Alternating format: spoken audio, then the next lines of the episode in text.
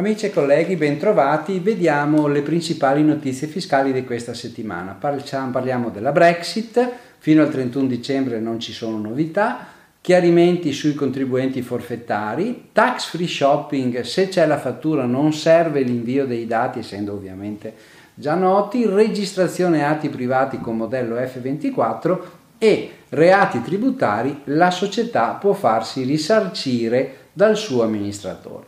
Intanto Brexit, nessuna novità, fino al 31 dicembre l'Europarlamento ha ratificato nel pomeriggio del 29 gennaio 2020 il testo dell'accordo di recesso Regno Unito.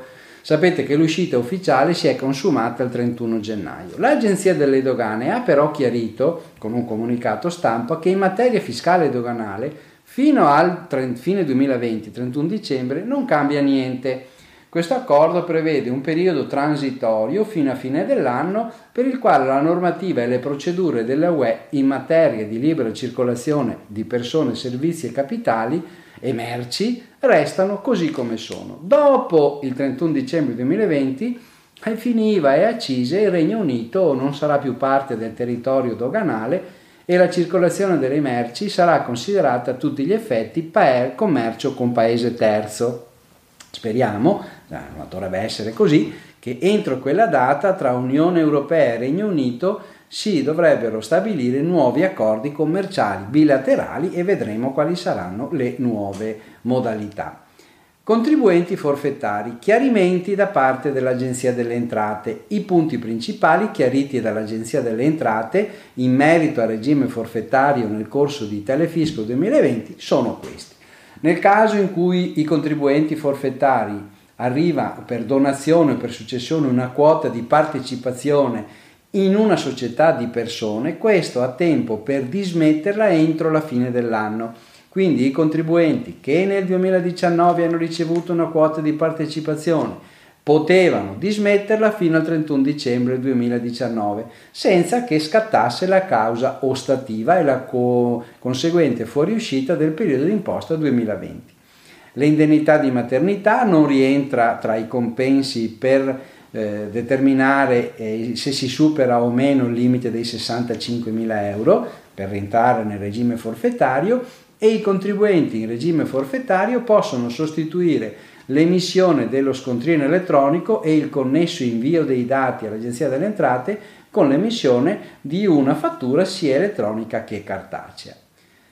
Veniamo alla registrazione atti privati con modello F24 a partire da marzo 2020. C'è un provvedimento del 27 gennaio 2020 con la quale l'Agenzia delle Entrate ha previsto che dal 2 marzo 2020 il versamento degli oneri relativi alla registrazione degli atti privati avvenga con modello di pagamento F24 e non più F23 Tuttavia è stato previsto un periodo transitorio, pertanto fino al 31 agosto 2020 saranno comunque considerati validi i versamenti effettuati sia con modello F23 sia con modello F24. L'obbligo scatterà dal 1 settembre 2020.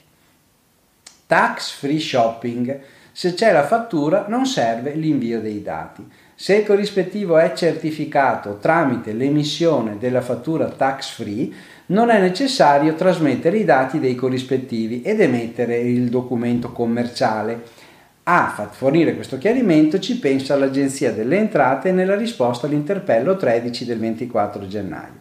Vi ricordo che un consumatore finale domiciliato o residente fuori dell'Unione Europea ha la possibilità di acquistare nel territorio italiano beni per uso personale o familiare destinati a essere esportati nei propri bagagli personali senza corresponsione della relativa imposta o in caso di pagamento con diritto di successivo rimborso. Dal 1 settembre 2018 l'emissione delle fatture viene effettuata in modalità elettronica tramite il sistema Otello 2.0.